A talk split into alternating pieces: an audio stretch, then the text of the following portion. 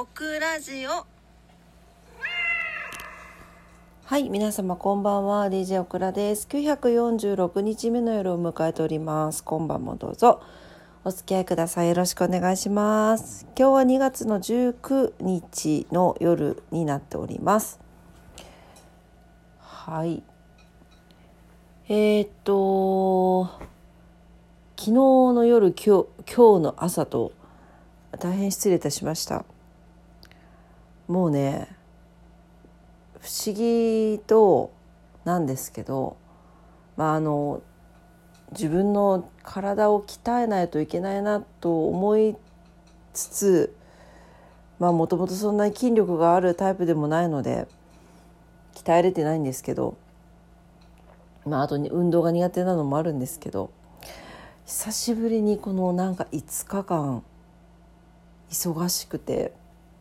あと多分生理が重なったのもあると思うんですよ。疲れてたんでしょうね。めちゃくちゃもう今日も全く使い物になならず。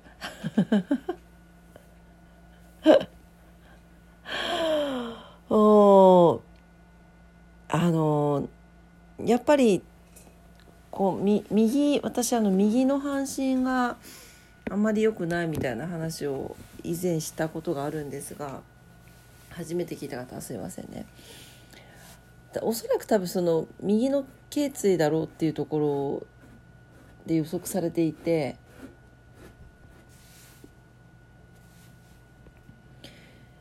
まあ一般的に言うと多分その持病になるんだと思うんですね。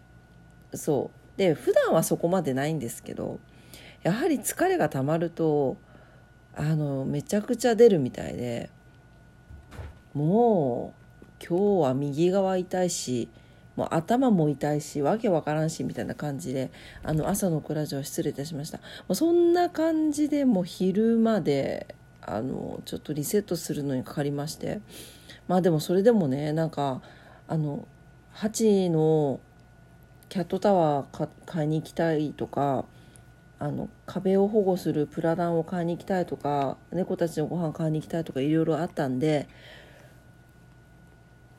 重い腰をならぬもう本当に重い足を上げてですねあの買い物に行ったんですけど1軒目に行ったホームセンターはもうほぼなんかフランケン状態でふらふら歩いて あなかなかいいんじゃないかなみたいなキャットタワーもあったんですけど、うん、なんやっぱりやっぱそういう時ってね決断力もあの非常に乏しくってもういやちょっとこれでもないかなあれでもないかなとかアマゾンの方がいっぱいあるかなとかアマゾンね、うん、ネットの方がいっぱいあるかなとか考えてしまって帰ってきてしまいました。普段だったら結構もうパッて買うんですけど本当にけなんか決断力も鈍るなっていう感じがしましたね。はい。でまあ途中で何か食べた方がいいんじゃないかって言われて食べ食べれるかな？本当に食べれるかなっていう状況だったんですよ。あもうお茶緑茶毎朝飲むのが大好きなんですけど緑茶も今日飲めなくて具合悪い時お茶飲めないっていうのを初めてこう実感した感じ。左右がいい。左右がいいっていう水か左右がいいっていう感じだったんですね。左右を飲んで過ごしてたんですけど。まあそんな状況ではあったんですけど昼って言ってもあれ何時ぐらい？夕方の4時ぐらいか。だから動き出したのが2時半とか3時半3時ぐらいだったんで。で4時ぐらいにあのウエストでねあのなんだっけぶっかけそばを食べて 本当は冷麺が食べたかったの。でずっと気になってるなんかちっちゃい韓国料理屋さんがあってでそこに行こうかって言ってくれたんだけどちょうどお昼と夜の間でね閉まってたりとかしたのでそうウエストに行って冷麺みたいな酸っぱいのが食べたかったのウエストに行ってそばを食べたらちょっとやっぱり元気が出てそうそこからまた買い物に行ったりしてました。うん。ねえもういや何だったんだろうね。ちょっとよくわからないんですけど。まあでも自覚したのはやっぱりこう何でしょうか？この仕事の時っていうのは非常にアドレナリンが出ていて自発的に。だから通常モードではないんだなということにまあ再確認したというかですね。うんしましたね。そう。でだかこうアドレナリンが切れると ドッとくるよね。これはもう皆さんもそうそうだと思うんですけど。まあそんな感じで。まあでも今日はあのね夜ご飯とかもうなんか全部甘やかしてもらって何もせずに美味しい思いをしたので。さっきあの洗濯物。ね明日も雨が降るそうなので洗濯物ぐらいやっとこうかなと思って洗濯物は干しました。はい。まあでも本当に使えなかった。今日の体。もうそんな感じでね本当もう私昨日の夜の配信怖くて聞けてないんだけども本当にきつかったからもう今日と朝ね申し訳ございませんでした。えっとまあこんな時なんで禅で心を整えていきましょうか。はい。えー、はい。これにしましょう。はい。今日の前後。さ間違えさ間違えた。喫茶喫飯。あこれ初めてじゃない？はい、えー、暮らしの中にけじめをつけるという前後です。はい、えー、サリーは最善の生き方は一度に一日ずつ生きることと発表しますこのセリフはまさに喫茶喫飯茶にあっては茶を騎士騎士だったのかな？えー、飯にあっては飯をキスという意味です。お茶を飲む時はただお茶を飲むことになりきればいい。ご飯を食べる時はただ食べることになりきればいい。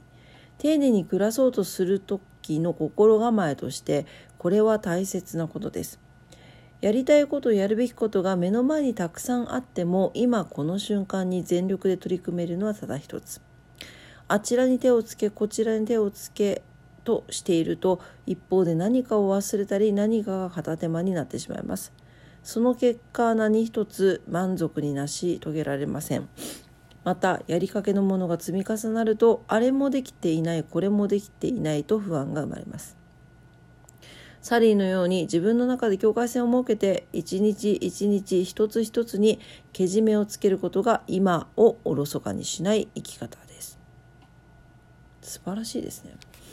はい、えー、漫画ではサリーがいかに生きるかについてのリポートですというふうに言ってますね。This is my report on how to live. live. あえー、その次が、えー、They say the best. あ、最善の生き方は一度に一日ずつ生きること。もし一度に7日生きようとしたら知らない間に1週間が終わってしまいますということで なるほどね